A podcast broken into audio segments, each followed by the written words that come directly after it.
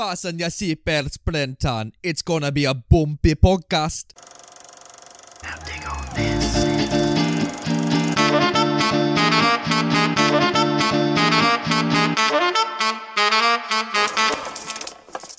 Hop, hop, hop, hop, hop, hop. Whoa, whoa, hop, hop, hop, yeah. hop, hop. Welcome, welcome to Classic Movie Banter. You know that podcast where me, that guy Brenton, and that other guy Nathan, Hello. we talk about movies that are 20 years or older. 20 years. 70 years. Oh, ex- precisely, actually. And we tell you whether those movies are still worth watching today and whether they are still worth recommending to your mates to watch on a Thursday night. Yeah, and let's see if we can recommend that today, Brenton. Because it's a special day, isn't it, in this month of October? Because tomorrow, Brenton, is the 70 year anniversary of All About Eve. Hey, round of applause. There she is. There she goes. It's Eve. She's in the house. it's all about Eve. You know, I feel like there's a Pokemon spin-off that should be happen that should be called All About Evie. You know what I mean? And Christ.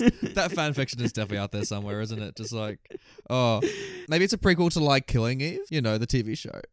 oh, I, I do know that. You know, but it brings up the question that Eve is such a funny name. isn't it? When when you go, "Oh, I'm going to name my future child," you know, Eve's not the first thing that springs to my mind anyway. I don't know about you. I mean, you know, God called the first girl Eve, so there's something. Ah, that is true. God's just like sitting there by a tree going like baby names, like, mm. just like cycling through.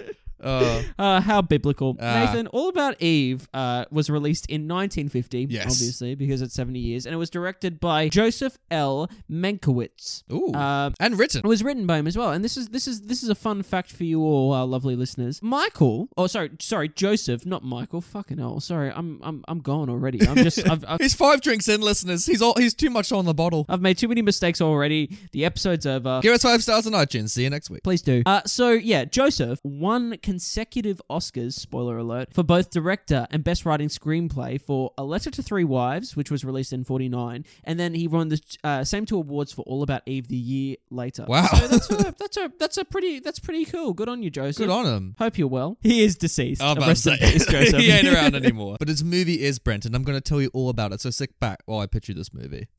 Can you pitch me the movie? Right, welcome, Brenton, to the 1950s. Whoa, time travel. Here we are, 70 years back. All right, he's alive again. We're here to talk about this film. And uh, hey, Joe. and uh, all about Eve. What it's about, Brenton, uh, is we're in the theater industry. We're in New York, back way back when. Uh, the war's finished, and Eve is this young woman who's a big fan of this huge movie star played by Betty Davis. Um, what's her name? The mo- like Betty Davis's character. Do you know? Does anyone know? oh, sorry. So, sorry, sorry. I'm uh, asking you, even though I'm pitching you the movie. I believe her character name was Margot. Oh yeah, Margot, that's right. So Eve is a huge fan of this big theatrical actress called Margot, and she's like, "Hey, I'm your biggest fan. Can I work for you?" And Margot's like, "Sure, go for it, kiddo." And over the movie, we watch Eve learn from Margot and watch their relationship develop in the theater industry. That sounds like an uh, a fascinating plot for a movie, Nathan. Two people become friends and their relationship grows. What a what a premise. It's it's not a romance movie. Get that out of your head, Brenton. It's like it's really hard to pitch because you have to go into this blind. I would say I would say okay, can, I'm going to add to your pitch. I'm going to say Please that do. This is not easy. the opening the opening scene we know that Eve that it's all about Eve from the title. Yes. We know it's all about Eve. We can say what the opening scene is, right? The opening scene, she reach she's reaching the heights of the industry, of the theatrical industry as an actress. Yes. And in this movie, we find out how she got there. Thank you, thank you. That's that's what I needed to say. Thank you, bro. You've done a better pitch, damn it. I meant to be giving it to you. No worries at all. I'm here for our lovely listeners. It's all good. It's all good. I, I was just reading. I was just re- actually, you know what? I was sitting here as the producer, and I was adding to your own uh, your idea. wow, you're so you really want this project to happen. I've literally got no idea what the plot is. I just, I just that just came to me in the moment. Wow. Um. So yeah, here's here's a bunch of funds, and uh, go make a movie. Here's some war bonds, you know, like here's any financial means you need. go have fun, and I'll see you when it's all done and dusted at the premiere. Sound good? Sounds good, mate. Let's talk about it. I'll start. I think. All right, he's taking the car keys. I'll drive. I'm like, oh, okay. yeah, no one wants that, but uh, I'm gonna do it anyway. Um, Nathan, I really like this movie. Good on you, Brenton. Well done. Thanks, mate. I think that it is uh, supremely well made, very well directed. Performances are outstanding Oh yeah. from all of its cast, but in particular, obviously, our, our two female leads, which are which are uh, two female leads, which are Bette Davis and Anne Baxter. But uh, I also want to give a special shout out to George Sanders. George Sanders. That's him. Yeah, Yeah, I mate. think I think those those two for me stood out. But in saying that, Who doesn't recognize that voice? Where it's like, "Hello there, Brenton. We're going to talk about the theater." You know. so Here it's we still go." like American, but it's like that kind of Is of that transatlantic kind of accent? uh, Like, yeah, that's it. Yeah. That's it. there she goes, Eve. She's here in Broadway. I'm George. Those are the three standouts whose performances we'll get into uh, as the episode goes on. But uh, just know that this is an ensemble piece. You know, like I think all the This is an acting tour de force, which I thought would admit when I was watching this. I'm like, Brenton's gonna love this movie because it's just all acting. It's like But uh, that's not the standout for me. The standout is the screenplay for sure. absolutely. There's so many great one-liners in this movie, but that doesn't isn't what makes a good screenplay, in my opinion. It definitely handles so many themes, so many ideas. There's concepts in this movie. Yeah, and, and a great premise that keeps you kind of on the edge of your seat and makes you feel things that going into it, I don't think you were necessarily ready to feel. Like you weren't expecting. No, it's really hard to talk about this film with non spoilers because so much of this movie is a surprise. Yeah, totally. There's so many things revealed, and like I really don't want to sell it short. But this is a movie that escalates, and it Yes. really, really escalates in the best of ways possible. And like, I, the closest thing I can akin it to is kind of that first viewing of Parasite, where like you kind of learn what the movie is, and then it kind of rolls with it, then it kind of goes up. Sure, yeah, yeah. and Things just escalate. Yeah, yeah. I, I think that's a that, that's a good comparison to make. I'd also say that even if you are coming into this episode, you're listening to us at the moment. Firstly, thank you very much. Please go give us a review on the iTunes app. Uh, second, second, second of all, I think even if you if you are coming to this episode and you do know kind of spoilery elements of this movie, but you've still never seen it, you're still gonna get a supreme kick out of watching this. You know what I mean? Yeah. It's still gonna draw you in. You're still gonna feel about these characters and, and kind of understand their plight. You still you might you know you might not nec- you'll understand them, but you also like won't like certain characters and and maybe your opinions will change on characters you didn't like at the start. And Right, I'm not going to tell anyone how they're going to react to a movie, Brenton. I'm, I'm just saying I'm just saying possibilities are endless with your reactions. I mean, you're not wrong. Look, like, yeah, this is a movie. It's this is a very layered movie. It's it's got it's an, it's an onion, Brenton, of a movie. Oh, there's a Shrek reference. There we go. Look, look, look, I'm I'm in the same boat as you, mate. I think this is one of the best movies I've ever seen. Wow. And it's and it's what a string we've had doing the Dollars trilogy and now this. It's like we're, we've been spoiled, Brenton. What, what what's so unfortunate about like our podcast, you know, I guess like a layout is that we kind of watch these movies and we talk about them like within the same week. You know what I mean? Well, we do it in a weekly period. Yeah, that that's right. So like I, I can imagine that like people would see this and I can imagine myself I, I don't know if this is gonna happen and obviously we have our look back episodes where we look back and we go, Oh, you know, but we do that every once in a blue moon, you know what I mean? So it'll be interesting to see how this movie kind of holds up with the string of just amazing films. Yeah, because you and I both just watched this today. Like it's still very fresh in our heads. Yeah, like and and like not only that, but this year we've reviewed like some bloody Yeah. standout movies. Like this has been probably the best like year for the podcast in terms of The actual quality of the movies. yeah, in- incredible films. Because that you're not we've like, watched. oi, let's talk about cats. like, now that you've gotten that out of your system, now that you've like finished that bowel movement, we can actually focus on the good stuff. yeah, yeah, exactly, Yeah. exactly. So, so looking looking forward, I think that I can't imagine myself like not thinking of this film like in the same standard as like the good, the bad, and the ugly, as you know, the apartment, you know, yeah. as these. well, like, it's funny because we just did um Billy Wilder's like you know four standout films, and Totally. and like this feels like another like a like a cousin of theirs. This feels like something Billy Yeah. Wilder probably would have made. Like I, I would say it's a distant cousin. It doesn't feel like a Billy Wilder. It, to me, it doesn't feel like something that Billy Wilder has made. But like, I understand that it's the same elk. You know, it's the same Yeah. inspiration. Maybe I don't know. So yeah, um, again, like every out every element of this is like it's supremely well made, and And like, and yeah, and like, and Brenton brought it up before, like the acting is just on another, and it's funny because like it feels so ahead of its time. The performances, like the like, it's so naturalistic, and like it, it's it. There's two ways you see performances. One, like the naturalistic kind of conversations, but because all the major characters are in the theater industry and they're all prolific, they kind of speak to each other in a very theatrical way, in kind of a meta theatrical way. You you actually brought up a point that I was I had a note here that I was going to bring up the same Oh, thing. so that, like the, the performances are like you said they're ahead of their time because they understand the characters they're playing that they are kind of narcissists in a way. They are you know from Yeah. that elk that theatrical world, and so like and o-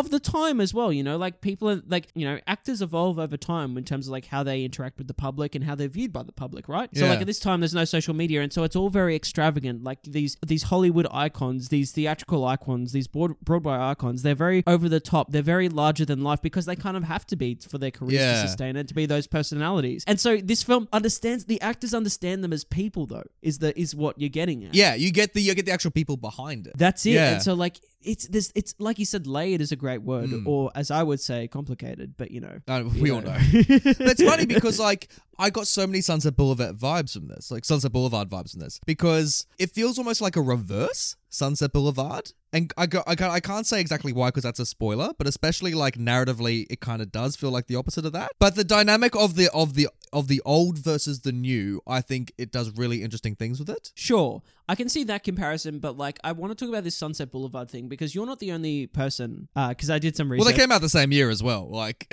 we we do our research on the show. We look up like you know other other critics' opinions and like other you know just. and blatantly copy them.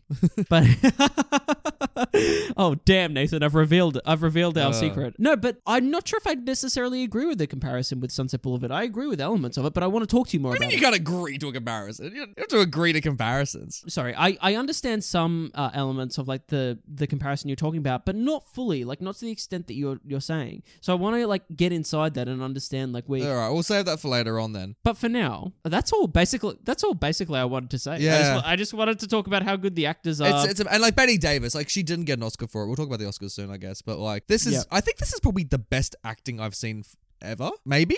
Really? like that's that's a that's a big call Yeah. again like i think i think i think i think i think it's worthy of that title every Um, line she does is just. I'm like, jeez. It's like, I mean, people talk about Brando, and I get it, but like, she's like the counterpart to him, you know? Like, yeah totally it's just, and like, and the woman was nominated for ten fucking Oscars, like her whole career. So like, you can see why. did she ever win Yes, twice I think, from memory. okay Yeah, yeah, yeah. interesting So, but not for this, weirdly. Even though, like, oh, also, fun fact: this is the only film ever to have four female acting nominations. really So the two leads and the two um supporting. Two supporting, Yeah. yep. Can we talk about the supporting cast as well? Because they're all brilliant. Yeah, everyone's everyone's wonderful. Celeste Holm, who played uh, Margot's close friend, who's the the wife of the She's great. The whole film, she's like, "Oh, geez, what have I done?" Like, like she's just all trapped. She's great. Nah, I, I I love her, and I also love her maid, um, Birdie. Yeah, I was surprised she got nominated because she's not in it that much. No, but when she is, she she makes an impression. I think she's great. a. What's that accent she's got? It's like a working class, like It reminds me a bit of like Betty Boop. yeah, Yeah. yeah. I, I can see that. Yeah. Great though. I love her. She's good. But I, I think I thought she was fantastic, and um, she's a she's a she's an acting great. I think she was nominated like six times for an Oscar, and uh, she might have Oh, won one as well. Like yeah, like she's Fantastic. So that's awesome. But obviously, Anne Baxter as well. Like, we're, Oh. we're saying that Margot, Bette Davis as Margot is fantastic as the lead. Uh, but the other lead is uh, Anne as, as Eve, and I think she's She's fantastic. There's there's elements of her performance that I'll get into that I don't necessarily love, and I, that's why I would probably give it to I would give it to Bette over Anne. I hear But there's, you. There's Is it Bette Davis or Betty Davis? Betty. Okay, cool. I just want to make sure I'm not fucking it up.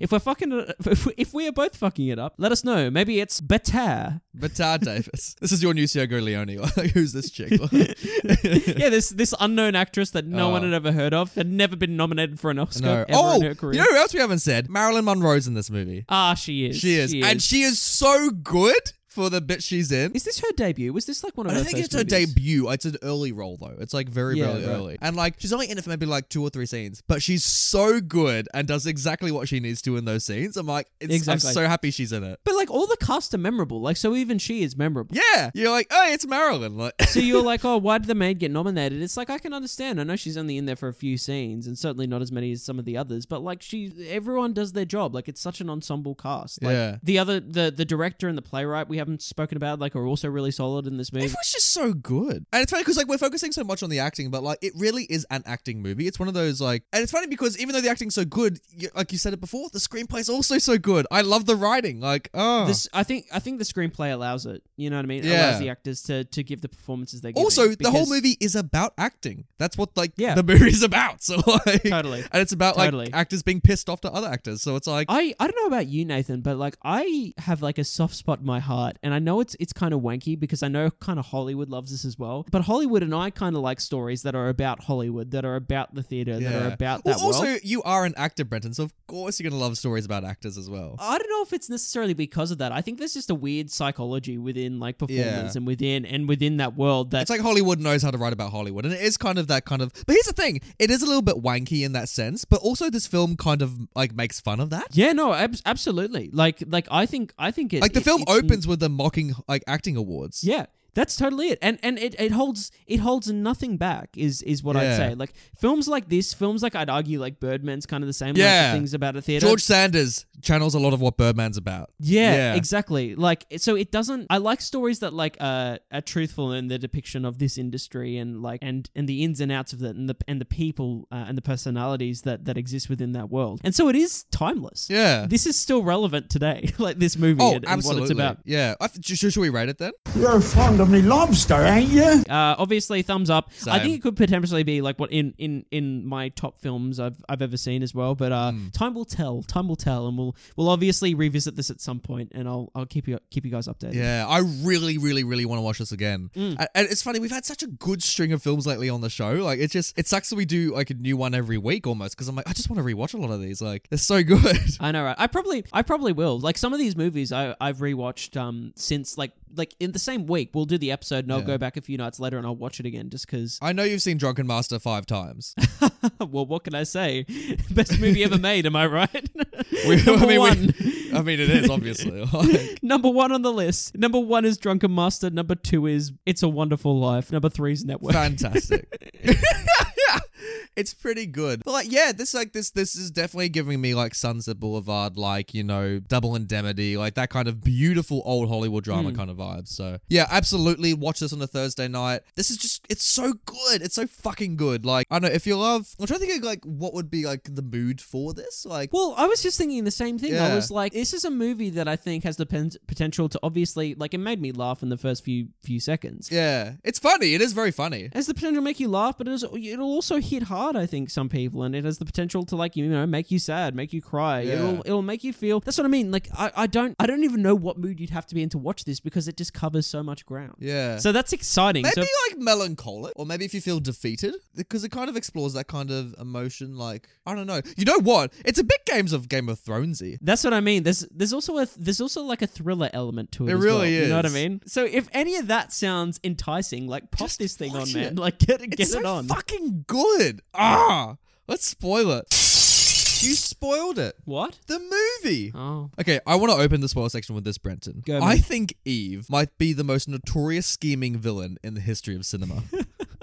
and I'm not even fucking with you. I think she is. Forget Cersei. This is like. this is the scheming villain. yeah. There was a period I really hated her in this movie. Yeah. I really hated. And there's like some big moral questions I really want to ask you and have like a deep convo on it. Yep. So, do you think Eve has an overall plan from the get go? Do you think, like, when she first knocks on that makeup room door to meet Betty Davis, do you think she has a grand design of what she kind of of her like a scheme? Do you think like she has the scheme from the start, or do you think she's kind of making it up as she goes? As someone that's only watched this like very freshly, like I, I haven't given this much thought to be honest, but So, in first impressions, the facts the movie gives us, and there's a certain scene that, of why I think this, but yes, I do. I think she has the plan from the hmm. beginning. what do you think? And this is interesting because when I watched that first scene where she tells the story, she has that great monologue where she tells this story of, of her life to that point of as to why she's there and why she's in the play every night. Oh, I was brewing beer and it was shit. Yeah, like I didn't believe that No. at all. Like when when she first says it, and and and I think some people will. So like you know, you know what I mean, but like for me, for me, and it's very clear when she has the scene later on with the critic that like she she went about this in the from the beginning, and I don't know if necessarily the end goal of where she gets to is the intention, but it's it's more of those things that the goals unfold as they go on. It's like she's set herself little goals, you know. If you if you want to if you want to learn how to set goals, watch Eve in this movie because like If you ever want a goal plan, she's got like a little calendar in front of her. Like, here we go. because life would still be pretty good if she got to where she gets to in the first 20 minutes you know what i mean Oh, but yeah. Hmm. it's it's but it's about how she keeps going and and she has some failures along the way don't be, get me get me God, wrong this deals with greed so well. but but I, I yeah it does it's a it's a great film on greed and Power. yeah and power Oh, and that's a huge thing we didn't bring up in the non-spoilers. Feminism. This is one Yep. of the best feminist piece of work I think I've ever seen. yeah um in what sense It explores womanhood really well, and I think Betty Yeah. Davis has some great monologues, and some other characters are well on the role of a woman, and like I'd it deals agree. with marriage, and like it's it's great. That's what I mean. Like so, like there's there's like there's like power versus the familial. It's it's it's this it's this interesting thing that like these characters go through. And Eve is interesting as well because um I and the more I think that that she had the plan from the beginning is because the ending kind of enforces that as well with the the young girl at the end. Yeah. Oh man. Oh, because because because it was such a brilliant movie. When you first see that new girl, Mike, I was okay. Here's here's my line of thought. I was when you first meet meet like the chick in the house when she comes back from the award party. I'm like, really? She already has a fan club. I was like, she hasn't been around for long. How the fuck does she have a fan club? It's no, I, I, bought that. It's it's like I bought it. my my mindset was more this ending's gonna either end in two ways. The way it did end, or the other way I was thinking, I was like, it'd be interesting as well to see Eve like see through this girl and to like just throw her aside instantly and just know what was going Yeah, on. yeah. Yeah. But I like that like she gets replaced. Like we see that that's it's a it's a vicious cycle. It's a vicious cycle um in this and it's also the, which I like. I like that message. This movie deals with age. But it's also like it's also about like narcissism and the se- narcissism in the sense that Eve, like you know, should by all accounts, with the smart she shows in this movie, again, she only makes a few mistakes. You could say in terms of her her rise to stardom, her rise uh, to to gain power in this industry. But at the end, like she should, if she was still on top, like make that choice to throw that girl out and know what was going on straight away and see through the bullshit because that's what herself had portrayed. But it's someone that's like so egocentric, but by the end, it's like it's almost like she does see that happening, but she just chooses to like play along with it because that's that's a game in itself, and it's gonna Yeah. probably be her undoing at some point. You know what I mean? Well, that's the thing. I love that, and you think she'd learn that lesson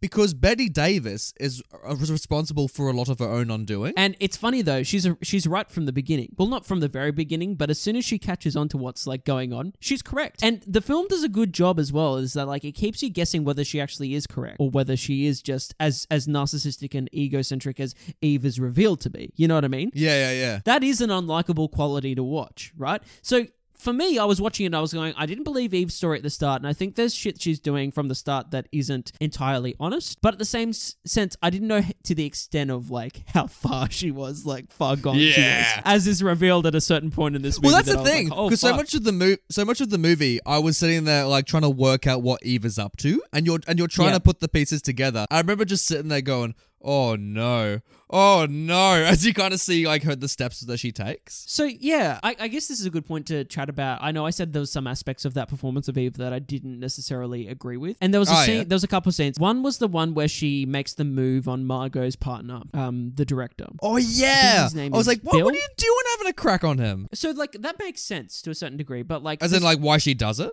like her motivation. no, I, I understand why she does it, and it's fine Yeah. that she does it. But there was mo- that was one of the moments that she was a bit too villainous, that she was a bit too Cersei. Ah, I don't like that with the character. I don't like if she plays plays it like that. I don't think she was like mustache twirling. Like I don't think she was. There was moments and there's a couple moments that I was like, it's too much. Like it's it's just like it's you're better off. It, it, it would have been that there were moments that I was like, I just didn't buy. it. I was like, it's not as real as like the rest of there's nuanced and as real as the rest of these performances have been the whole time. I get it because I get what the character is meant to be and like what their intentions are, but it was a, just a bit too a bit too full on Okay. for me. You know what I mean? Like there was just, it just kind of took me out for brief moments, and that that was one of the moments. But I thought in general you saw the subtext like in the performance. Yeah, in general, but there was moments that I was like, I'd like more Ah, subtext okay. in this. Like, I'd, I'd like more, I'd like more subtlety in the way that this, this is, this is happening. Because yeah, but in saying that, not to say that obviously that performance stands out and it's a great performance, but I think that Margot is like such the hero of this film. You know what I mean? Like, I love, I love like where she ends up, like in terms of like the decisions she makes and the lessons she learns from this storyline. I like that it becomes about her stepping away from that. You know what I mean? Yeah. And not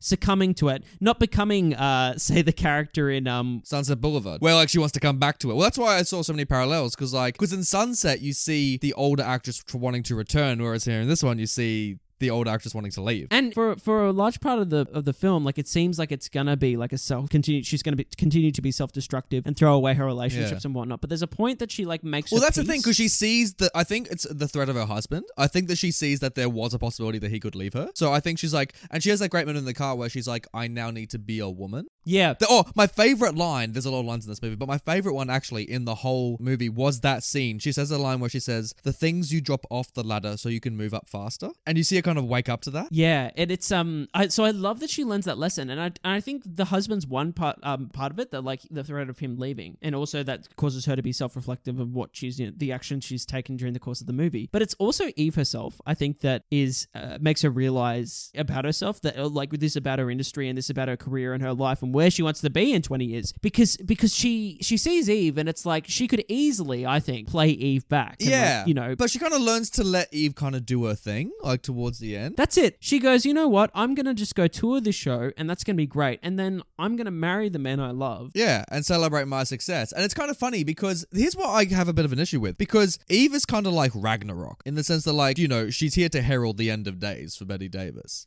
You know, she is Ragnarok. So hmm. that's why I was surprised at the start of Eve's career. At the end, we suddenly have like the new Eve arrive. You know what I mean? Like Eve doesn't have to get old for new Eve to arrive. New Eve kind of just rocks up from the get go. Yeah, totally. But why is that, why is that an issue? Because I sorry? thought for new Eve, it should be at the end of. Oh, her name's Phoebe. It should be like when Eve's older, not when Eve's young. So like, unless it's meant to comment about like how the industry moves quicker, or like they'll just get younger and younger earlier. I don't think it's necessarily commenting on the time difference or like, you know, age necessarily. I think it just shows that maybe perhaps it's not age. Yeah, maybe just the new model. It's like Inspector Gadget 2, Brenton. The new model just arrives, and suddenly you get out of date, and maybe you have to fight crime together. Yeah, well, the fact is at the end of this movie, Eve's going off to Hollywood. Yeah. Which is a big no-no. I was like, no, we've seen Barton Fink. We know how that goes. Don't do it. so yeah, it's it's it's an interesting take, and and it's funny as well that in the end, like because that that the the Hollywood thing calls into question um, the the critic character George Sanders. Oh, he's got that famous name, Deloitte or DeWitt or something. Yeah. DeWitt DeWitt. Yeah, I can't remember his first. No, it's like Einstein or like Edison. No, it's Edison. Edison. Okay, cool. Edison DeWitt. It calls into question that character and also Marilyn Monroe's character because to a certain point, Marilyn Monroe is that is that is someone he sees as that up and comer, as that person. You'll have that- a good career ahead of you.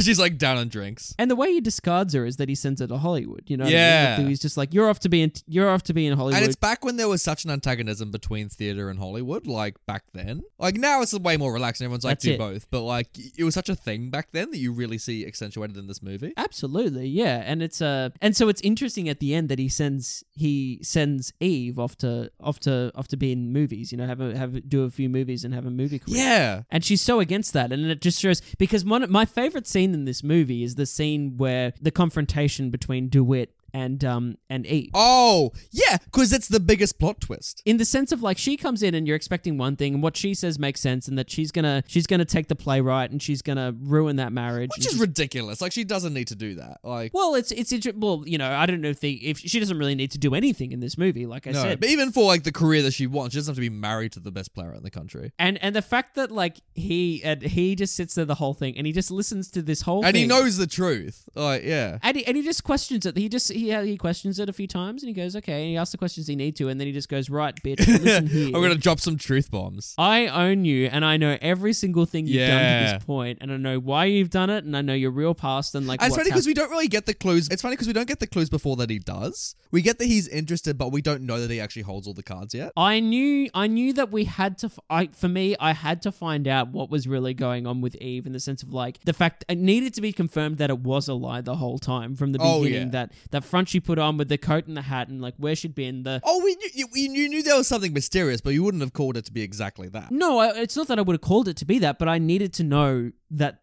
my suspicions were correct. Yeah. You know what I mean? Otherwise, I just feel. But the film deliberately, like, like you know, rises those suspicions. Like you're meant to be questioning her the whole time. Totally, totally, and so like that's what, the, what that's what makes it such a great scene, Yeah. and like in terms of like that he he gets the one up on Yeah. her, like she makes mistakes, like she like whether like you said, like she doesn't need to necessarily go for the director to But she just gets greedy and but she arrogant does with her those things. power. That's it. It's so funny as well. My favorite detail in that scene is that when her real name is addressed, she goes from Eve to Gertrude. Like they just gave her the most like you know Gertrude kind of name. It's just it's the best juxtaposition the way it's delivered as well. I really love that. I like as well that she just assumes that she can get the playwright, and it's and one of my other favorite scenes is like when we go back to the beginning, we flash we go back to the flash forward at the start of the film, uh, when she's accepting that award and she gives that speech and she thanks the four other characters, you know, the the uh, Margot, Bill, and the her friend and and the playwright, and the way they just Oh react to her thanking them is is fucking It's so funny. The two men, how they're just like, yeah, bitch, thanks for that, no worries, we've got our Watching awards. that, I now want to watch um the Oscars like from previous years and see if like during acceptance speeches if like we see other similar reactions from other actors,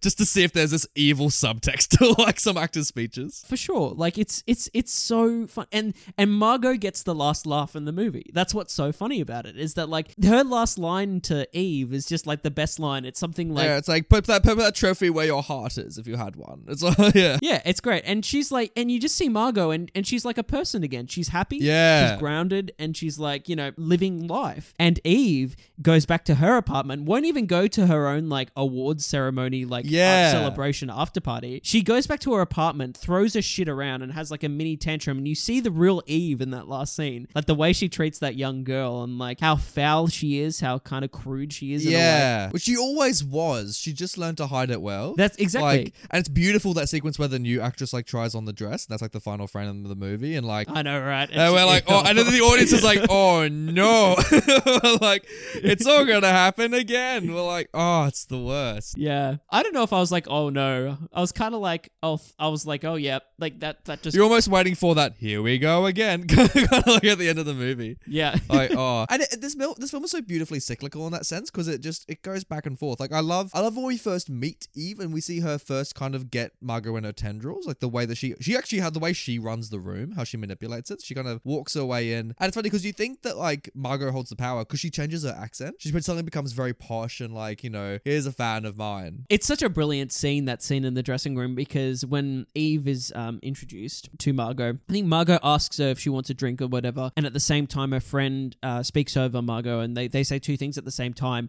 and there's just like a brief. It's it's such a good moment. There's such like there's a brief pause, and then Eve, always very calm, very polite, but like with a real intensity, acknowledges Margot and then acknowledges the other question. Like it's Yeah. it's just it's just brilliant, and so straight away she has the she is like the has the most power. And it's funny because you can see her like get silently angry when Bill doesn't give her the time of day. Like when he go rushes in to see his wife and she and they say, "Look, this girl's called Eve," and he turns he's like, "Hey," and then like he goes straight back to Bette Davis. I don't know if she's necessarily angry, but she just plays the room. Like she plays the room so well and somehow manages to win. Yeah. Even though the maid calls it out, she she, she Yeah, knows from the totally. get go. She's like, "This thief, she's no good." totally. I love that scene as well when um Bette Davis starts to catch on and she just goes to the maid and goes, You haven't liked her this whole time, have you? The maid's like, Oh bitch now bitch now you're talking to me? Like It's like, where were you 20 minutes ago? She's like, sure, sure. She's like, what have you been doing this movie? Oh, this is there's some great confrontations in this film. My favorite one actually was when I thought you would have really liked this as well. When you see the actor versus the playwright. So when like they're standing on each end of the theater and like Bill was like, oh, if weren't for actors, all you do is fucking parrot words, and Bette Davis is like, well, we have to make up shit on the night sometimes because you're a shitty writer. And like you kind of see the two professions going at it, and I really love it. It's a great scene. I love I love is that the scene in the theater Yeah, itself? yeah, yeah. Because we'll talk about that a bit more later on as well. But like, I love as well that the producers always just kind of sitting there, like, He's just dying, like, oh, poor Max. I- like, I just he's just sweating the whole movie. I love it. I love these. Do you have any bicarb soda? he's such like I'm trying to think of his like equivalent Game of Thrones character. Just the way he's a bit like like Sansa back in the early days, where like she just didn't know what was going on, was just purely a pawn. She she's Mace. He's Mace Tyrell. Yes, he is Mace Tyrell. He's- yes, thank you. That's exactly who I was thinking.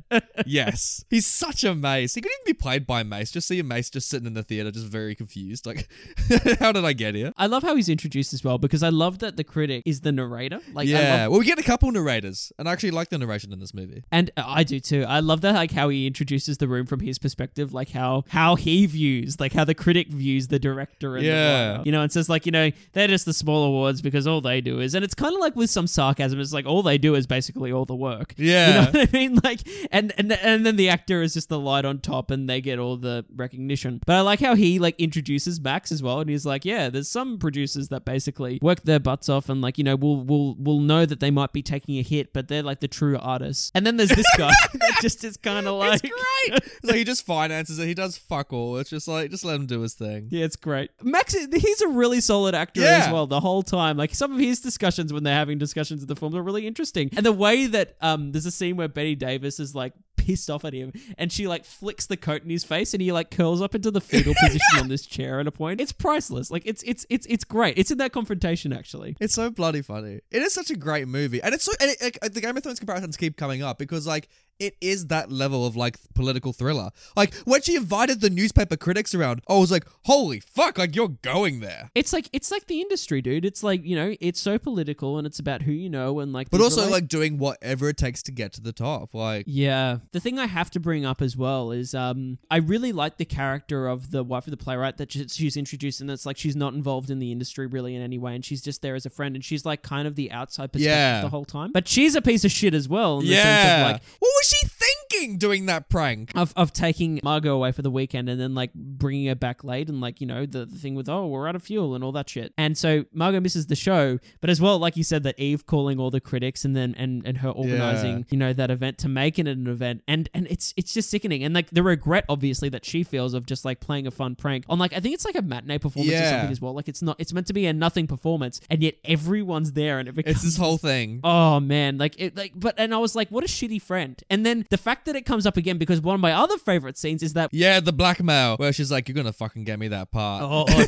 and then she's like, "Oh no." that was when I was like, I really hated Eve, and then I love that the movie made the choice to be like that. Then instantly became irrelevant. Yeah, because Bette Davis. I've made my peace with this, and Oh, I'm fine. And it's and and there's that great moment where she just laughs. There's that like release of tension. Yeah. and it's probably the biggest laugh of the movie, like literally in the movie. And I I, I almost like had a release of myself of like like oh, just like, it's gonna be okay, everyone. Like the end of that scene, I was like, like obviously she kind of got away with it, but I was also like, the end of that scene, I remember just thinking, well, Margot's won. Like, you know what I mean? Like Margot's. in the sense that she yeah, well she won in the sense like she doesn't need to be the biggest actress. Also, she's had that career. We don't know if Eve will. Like That's the critic it. is like, oh, Eve's pretty great, but we never see that. We never, yeah, that's it. We never actually see her performing. That's the funny thing. And I think, you, and even though I'm sure like Anne Baxter will do an amazing job, I don't think we need to. No, and also we do see the performance because we see how good an actor she is the whole time. There we go. Yeah, because she's acting the whole. Yeah, because she's pretending to be someone else. I was like, yeah, we do see the Yeah, and maybe that's Yeah, yeah. I was why. like, oh, no? I remember thinking, no wonder this this woman's such like so revered and is like seen as like such like a you know a, a talent or whatever. Because like shit, man, she's getting practice every minute of every day. Oh. But it's also sad. That's why I'm like Margot wins because it's like you know she makes peace and like moves on and is happy. yeah, it's just a good movie, isn't it, Brenton? Ah, it's a great movie, mate. It's, a so great fucking movie. good. Can we talk about um the Oscars about with this movie? yeah, sure, dude. The year that this was nominated in the Oscars, I just want to read out the best actress like like fight for that year. So the five nominees for best actress that year was June was Judy Holliday for Born Yesterday. Then from All About Eve, it was both Anne Baxter and Bette Davis. Then from Caged, it was Eleanor Parker, and then the last nominee was Gloria Swanson in Sunset Boulevard. So for me, the big two fights would have been between Bette Davis and Gloria Swanson, right? Yeah, right. But they didn't. Neither of them won. And it's funny because I thought then that this was the premise for the TV show Feud, Bette v. Joan. Have you seen that? No, But now no. I want to watch that because even though this is not about that, I kind of just want to see Bette Davis in real life just like fight over an Oscar.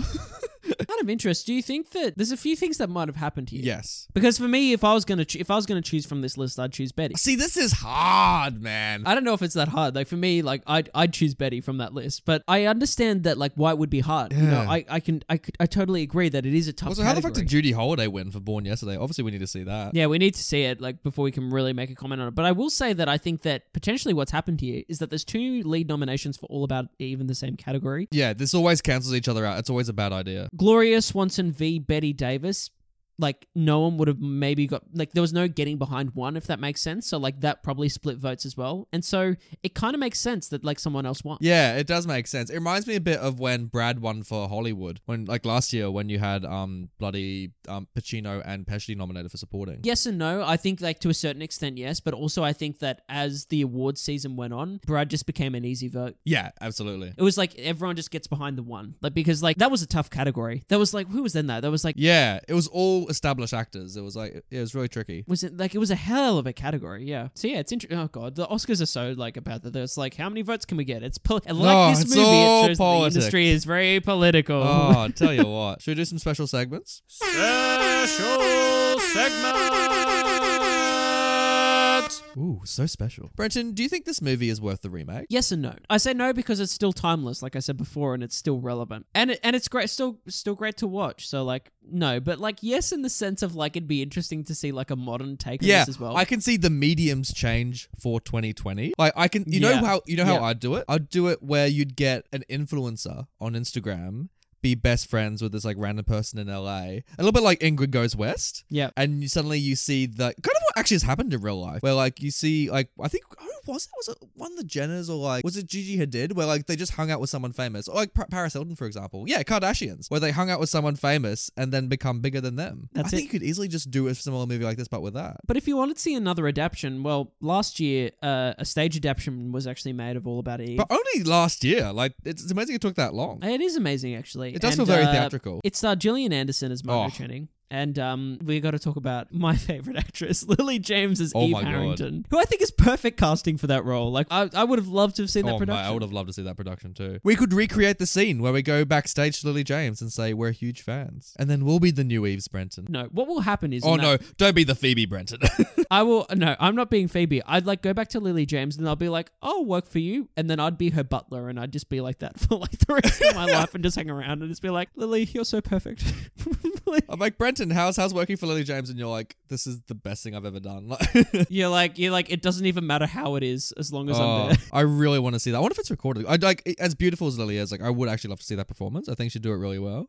Yeah, no, me too. Me too. We're, we're, we're, joking here in the podcast, obviously. I'm not going to go backstage and uh, stalk Lily James, but, you know. Uh, should this be a musical? Uh, so uh, this movie actually is a musical, Ah. funnily enough. You know what's so funny as well? This is a little behind the scenes. So in the weeks leading up to this episode, I said to Brenton, "Oh, I'm so excited to you know talk about the musical All About Eve," and then I just watched the fucking movie, and it's not. And it's not a Ah. musical. I remember having that in the back of my mind as well. I was like, I don't I don't know why I thought it was. because there, there's a musical based on Hmm. this story, Applause, which has um, which won the Tony, I think, for best musical in in 1970. Jeez, well um, done. Uh, when it came out, so good on it. But what's interesting about that production was that it came out in 1970 and it was based in 1970 because uh, they couldn't get the rights to the film to do a, a direct adaptation Oh, of the that's film. interesting. So that musical is different and it's based on The short story that the film was based on. that's exactly right. So it's got different characters. It's still got Eve and it's still got Margot, but a lot of the supporting cast are different That's characters. So like the critic that's um in this film and like obviously such a huge part of that plot is actually a pr- the producer of the play. That's interesting. It's really interesting and like I was reading the synopsis and it's quite different to like Is it better or worse or? no, I think it's worse. I think it's worse. I think it's I think it could still be powerful and it like still has like the same major beats, but the whole ending is like completely different. Maybe maybe that's the reason why All About Eve on the stage took so long to bring that for 2019. Maybe because maybe the rights holders are just very protective over it. Yeah, I think so. But like, so yeah, it just never really eventuated. And obviously, applause is renowned in its own regard, but it's a different beast, which I think kind of works. Yeah. Uh, you know what I mean? It doesn't have to. I hate just like direct adaptations to musicals. Like some things like should be musicals and some things aren't, and we don't. It, it, not everything needs to be adapted into a musical, but I'm glad that there's changes enough that they're their own. Uh, they've got their own identity, so that's It cool. is cool. It was on a couple years ago, I think. A couple years, or in in Sydney, they did a production of it at Hayes. I'm pretty sure. Oh, that's interesting. They got some applause. Be funny if one night there was just no applause because it was shit. They're like, oh god damn it, we even fucked that up.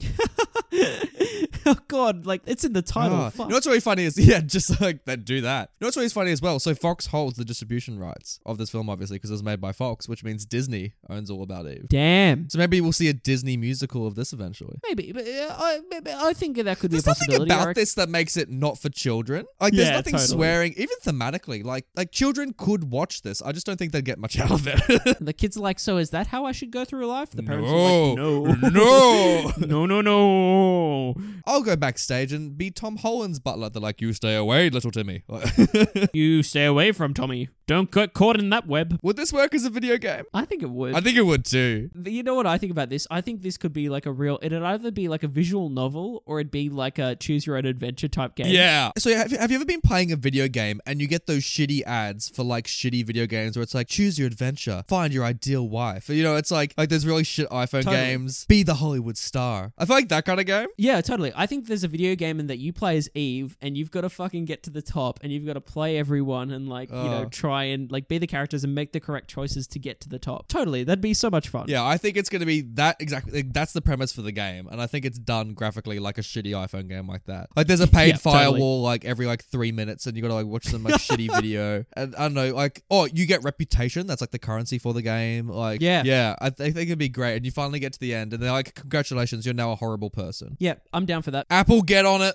Do it. Well, Nathan, hey, what stills this movie?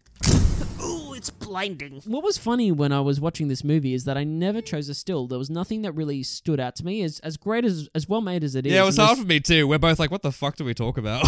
But I was probably more. It's more a thing of the film in the sense of like I was so impressed by the movie that I just was never thinking about that. I was so drawn in, and I just was like, Yeah. But to be honest with you, even in the other episodes we've done, I've never been on, on like a still hunt. Like it's always just presented itself in the moment. Like and it's been it's been a natural thing. But Nathan, you I did find one. I did do some it, it was just a moment where like, you know, bloody Bette Davis is running late for the audition to see Eve act and and she's like chatting to the producer at the front. And next to it is she stands next to the poster for the touring show that she's actually to do. And and listeners, if you want to see what this looks like, uh, click on the links below. This poster is very bizarre. Wouldn't you say, Brenton? I would say it is as well. It's uh, what what's what what style of drawing would you call this? It's kind of like a stick figure mixed with some Picasso. I don't know. It's, like it's so weird. Pretty. It's- I don't know how we articulate this in an audio medium, but like I think the show's called like All with Wood or something like that. It's like this woman in like a ball gown dress, but like she's got like literal lines for arms and a neck, and like she's holding this Yeah. gun and has like this kind of like Betty Boop eye expression on her face. So like it's so weird, and like you see the wig that eventually Eve wears at one point, like that's in the poster. yeah, and it's like those ringlets. It's like yeah, yeah, if you Brenton, okay, if you were gonna go to see a show on Broadway and that was a poster for one of the shows, would this entice you? probably not. No, no, I don't think it would at all. It's just so weird. what can we say? But what's funny about it as well is that the shot's chosen that she's standing in, and I think this is a good choice as a shot actually because she's standing in front of the poster, and it points out this kind of like thing that the movie is always pointing out that she's kind of too old for the characters Yeah. she plays now, even though she plays them really well. I just love that. Like the biggest dilemma for her is like, I've turned forty, and then she was like this big, oh, kind of sigh after that. I love it when people just look at her and they're like, "What the fuck are you talking about? Like, you've got the world at your feet. You're fine."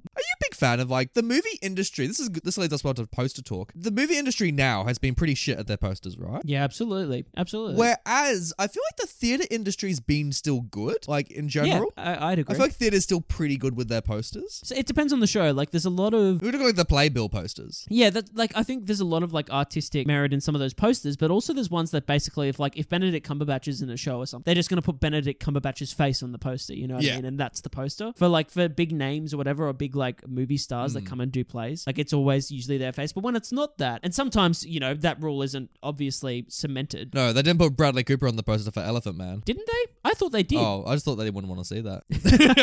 I thought it was just regular old Bradley Cooper. It was like his it was like his headshot or whatever. Speaking of which, like that looked like a good production. I would have liked to have Oh, seen. I was so he was there. I don't know if I ever told you the story, but when I was in New York, I went to see Book of Mormon, and um, he was in the audience because that night he had a break from Elephant Man, so he came next door to our theater to watch the show. Fuck, man. Uh, you've never told me this. Really? Have I never told you? So I saw Bradley No, Cooper. You've never told me yeah, this. yeah, yeah, yeah. Jesus Christ, that's so He cool. was up in the he was up um at one of the booths or whatever, and it's funny because like mum's like, "Is that Bradley Cooper?" And like I look, I'm like, "Oh yeah, there he is." He's just sitting there with um his girlfriend at the time, or whatever. And it's funny because they did Book of Mormon, and at the end of the show, um they finished one performance during it, and that all the actors of the main cast looked up at him, and they kind of and he kind of like waved down at them like during it. I'm like, "There's Brad." Yeah, it'd be pretty cool. Did he have his long locks at that stage? I think he But did. yeah, I think I think it, it's obviously his best hair, and like yeah, Yeah. he's he, it was like that Hangover one kind of haircut. It was Yeah, dude. It was so Yeah, fucking it's a good cool. look. and I'm like, yeah, you do you, Bradley Cooper. You be Elephant Man. It's funny. In New York, I saw the star I saw in New York was Eddie Murphy. Yeah, yeah, you've told that story on the podcast. Yeah, yeah, yeah, yeah. So like, so yeah, if you're in New York, you're bound to see someone famous at some point. Would you ever do a stars tour? Like go around the houses and be like, look, there's that celebrity. Nah, Like, fuck,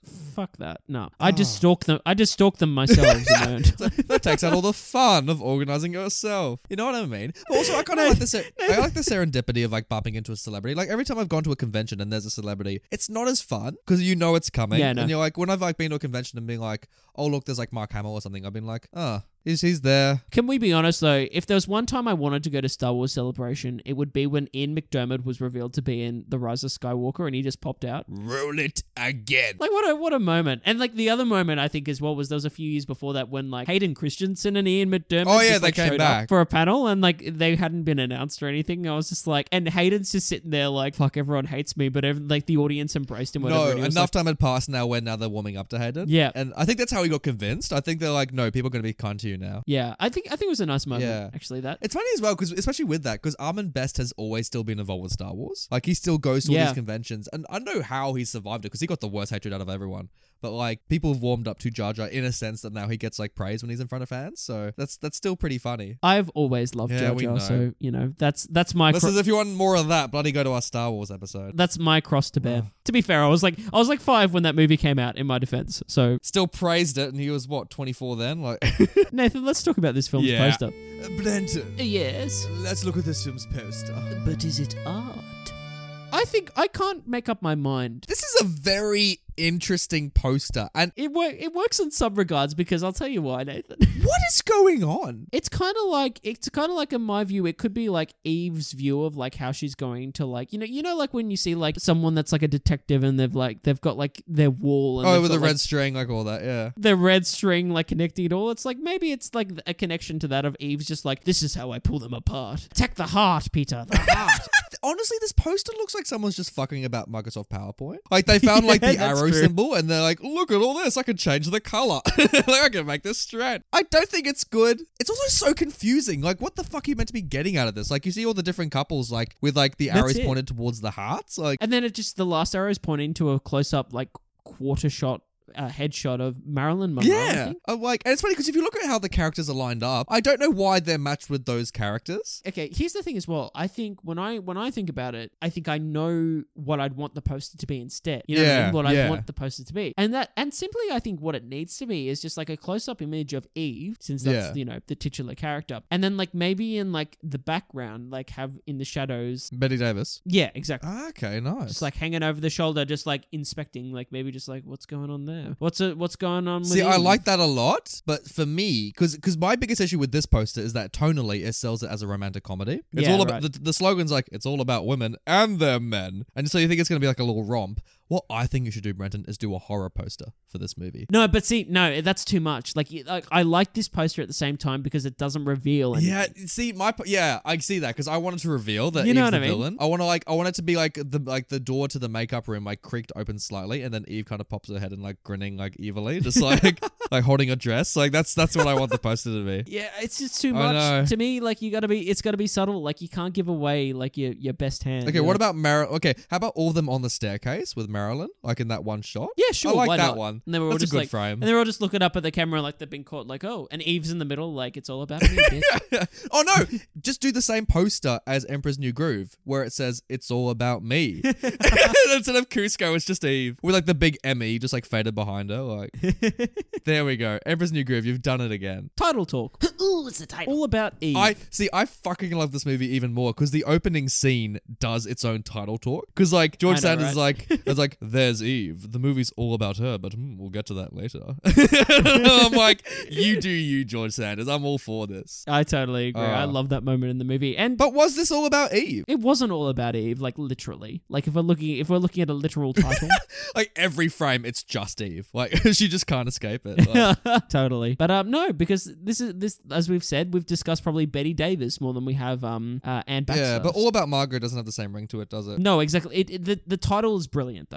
At the same time. Yeah, time, and like thematically, it is all about Eve, the younger actress. They're all talking about Eve, so I, I can see why it works. absolutely, yeah. No, it's a perfect title, I think, even though it's literally not all about it. So I'll forgive it for that, just because it's a genius piece of art. Sorry, guys. But moving on, let's pass the power, all of Eve's power, to the people. Pass it here. What? The power to the people. So, if you look at the tomato meter, All About Eve has a critical consensus of 99% with an audience score of 94%. Woo!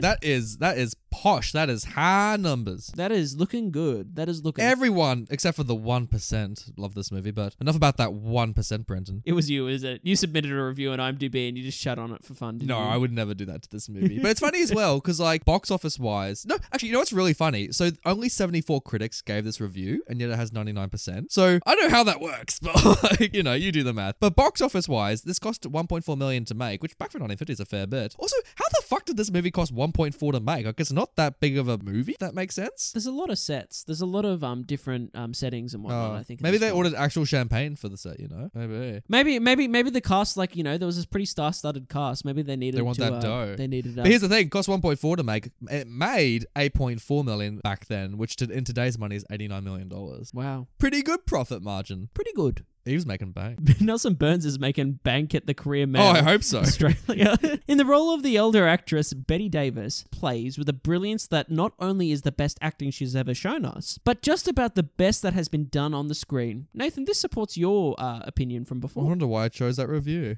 Hey. More like power to Nathan. but you know, but but Nelson's got a point. Like it's it's definitely up there. When I think of I when I think of my favorite female performances, this is definitely up there. Even also just actually forget the female part, just all performances in general. This is definitely up there. yeah, no, it's yeah, it's it's it's a fantastic. The only one that really sticks out in my mind. I don't know if you've have you seen the movie Precious based on the novel Pushed by Sapphire? no, I have not. I, I have not. I know of Yeah. it, but I haven't seen it. There's the one, one of the performances in there is also up there. I'd recommend for listeners if you want to see great female performances. That's really really good. I shall check it out. Please do. And let's check out DJ B from The Age. DJ B. He or she liked it because they wrote, Never has a film, both in story and in technique, been brought more closely to the stage than All About Eve. Its appeal and success depend on almost entirely on gesture and conversation. And that's a good point. Gesture and conversation. There's a lot of subtext in this movie you don't get in others. I, Yeah. And it's funny that it's so theatrical, yet this is this was done first in film. Like I would have thought immediately this would have come from the theater first. It's in the same way that Hollywood loves do, filming about Hollywood. The theater loves doing theater about theater. That is true. So DJB's onto it. Tony Sloman from Radio Times says a classic movie whose qualities remind us that there once was a Hollywood where such sophisticated treats could be made. Sophisticated Ooh, treats. I'd love to be called a sophisticated treat. I am a sophisticated treat. Ooh. That's- but you know what I mean? Like it is like after doing all these classics, like Christ, it really like you know verifies this podcast existence. But you know, I don't want to toot the horn that the movies were better back then. But like, geez, why is Hollywood not making this kind of shit anymore? You know what I mean? Like even a good film about Hollywood we haven't had in a while. Like La La Land tried. Oh, Once Upon a Time in Hollywood. No, fuck off, Brenton. That's not of caliber. Oh, come on, Nathan. Settle down. Nah. It's all good. Like yeah, Tarantino tried. Like to his credit, he did try. But like we haven't had one in a while. I think is really. Oh, by the way, Tarantino's Hollywood is not of caliber of like All About Eve. Calm down. We're all making statements here today, mate.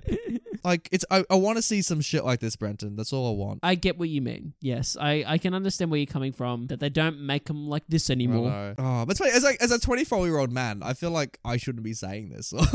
In saying that, we Hollywood does uh, produce a lot of like I, I I'd argue like there's there's been some fantastic films in the past decade, but um I, I see a point that like it'd be interesting to see something that that does what this movie does again. But hey, that's what makes it special. So if you want that, just pop on this movie, dude. I will. I'll watch this 10 times. You you watch me. Conrad A gave it one star. What, the f- fuck? What? And says ser- seriously, why? Not like, and it's not a question either. Like why? It's like why? like it's, Why? It's just- this is all exclamation marks. Seriously, why? Why must this movie be old fashioned? Again, like it's asking why, but it doesn't end with a question mark. This is bizarre. Seriously, why? Why must this movie be old fashioned? I don't like old fashioned movies, and it is in black in wit movie. Boo! Stupid movie.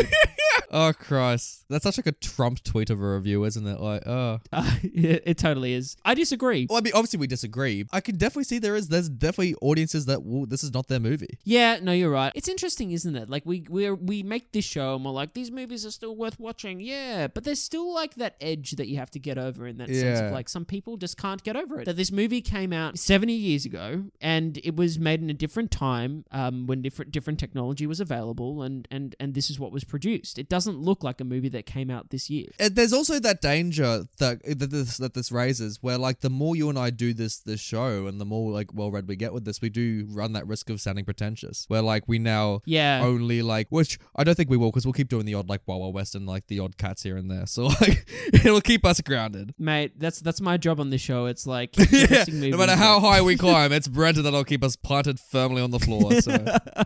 Jeez. And Thick Boss 47 finally wrote on YouTube If Sunset Boulevard panders to cinema, All About Eve panders to theatre. Perhaps that's why it won the Oscars, despite being very dialogue heavy when compared to Sunset Boulevard's stunning film noir visuals. Sunset Boulevard was still pretty dialogue heavy as well. Yeah, that's the thing. I think this is more of an actor's movie because, like, in Sunset, Gloria got all the attention, essentially. Yeah, like, and I think like it's again like if you look at kind of uh, you know, when we talk about Sunset Boulevard, we talk about different things. And this and and this, we talk about the screenplay. You know what I mean? Like that was like the number one thing for us both was like the screenplay. Uh, so I can understand why dialogue heavy is is said to a certain degree, but like you know, Sunset Boulevard also had a strong screenplay and, and good dialogue. But like like you said, like visually, like Sunset Boulevard's probably more enticing. Yeah, absolutely. I, definitely visually, because they have Billy Wilder behind the camera. But this doesn't need that. It's still visually interesting No, enough, and, and, I think it would have been distracting if the directing was anything more than what it was. That's it, and I, I think it's very well directed. Oh yeah, Actually, it's bizarre that this won Best Director over Sunset Boulevard when you think about it. yes. If you're voting for a director, like, but I'm not writing saying as well. I'm not saying that one's better than the other in terms of like direction and, and, and filmmaking. I think they both serve their purpose. Yeah. But it's nice to see that the Academy voted for that. You know what's so funny? to- When we reviewed Sunset Boulevard, I remember now you and I were very confused that it, this that, that that it didn't win the Oscars. I think I think if you go back to that episode, there's a recording of us going like, "All about Eve. What's this shit? Why did this movie win?" so and and future selves now. Now that we know, But it's it's nice to see that like because I feel like sometimes nowadays the Academy kind of panders towards directors and cinematographers that do gimmick stuff, you know, and, Yeah. and visual tricks more than like they your Wes do. Andersons or like all that. Even though he actually hasn't won any. But Not saying that the movies that do win aren't deserving of it and aren't serving their stories, but sometimes I feel like the gimmick comes first over the what the story is and like how it's serving that. So it's nice to see but on the other hand, Brenton, if Tom Hooper can win Best Director, anyone can. Sign us up. And with that being said, thank you, Thick Boss, first of all, 47. that was uh, Uh, all about Eve. That was all about Eve Brenton. Oh boy, we just know so much about her now. Including that's not even a real name. it's Gertrude. Bloody Gertrude. Bloody Oh, Gertrude. that's what they should have called the movie, Bloody Gertrude. yeah, there we go. Title talk. There we are. There's a new title. nailed it. I'm down for that. Oh. Bloody Gertrude. Guys, thank you so much for tuning in again onto Classic Movie Banter. We really do. The big, I'm just as you say that, I'm just imagining like someone with their iPhone quite, trying to like quite literally tune it. Like, what Yeah, frequency are these bores on? They've got like a radio and antenna like attached to their iPhone, and they're just like trying to like, what frequency are they on? no, Grandma, this is not how you listen to a podcast. Quiet, boy. Uh, Grandma, as well, if you could please just give us a review on the podcast app or like, like, subscribe, do all that shit. We love it when you guys do that. And more importantly, suggest new movies for us to review. Yeah. You know, well, not new movies, old movies. I mean, like, suggest old movies for us. as long as it's older than 20 years, we'll chat about it. Clearly, we'll talk about anything at this stage, right? literally anything that's older than twenty yeah. years. That, that's a movie, hopefully. Like, we don't just be like, ScoMo, what's he up to? He's older than 20 years. Here on this show, we talk about things that are older than 20 years, and then you come out with like ScoMo's exact age. That'd be great. Because normally we like to, because peek behind the curtain, but normally we like to align movies with their anniversaries. So, like, same thing with like this picture Yeah. was like, it turned 70 years. So, like, it'd be funny if we did people, because we just do it on their birthdays. totally. It'd be great. Uh, such such as our birthday specials. But Nathan, again, I gotta say, don't even suggest new movies. Tell us what you thought about All About Eve. Is it as good as what we're saying, or is it, you know, is it something that you just don't really see what what, what we're saying? You're just like All About Eve. That was all right. But it wasn't, you know, best movie ever made or anything. You know what I mean? Like, let us know. We're all about the perspectives on here, on the about the different opinions. The thumbs up, the thumbs down, and the thumbs in between. That's that's us. that's us in a nutshell. well, Nathan, thanks for chatting, mate. It's been you're fun. welcome. You're welcome. I'll see you next week for another movie because that's what we're here to do. Are we? Yes, movies, Brenton. Oh. Oh. Oh.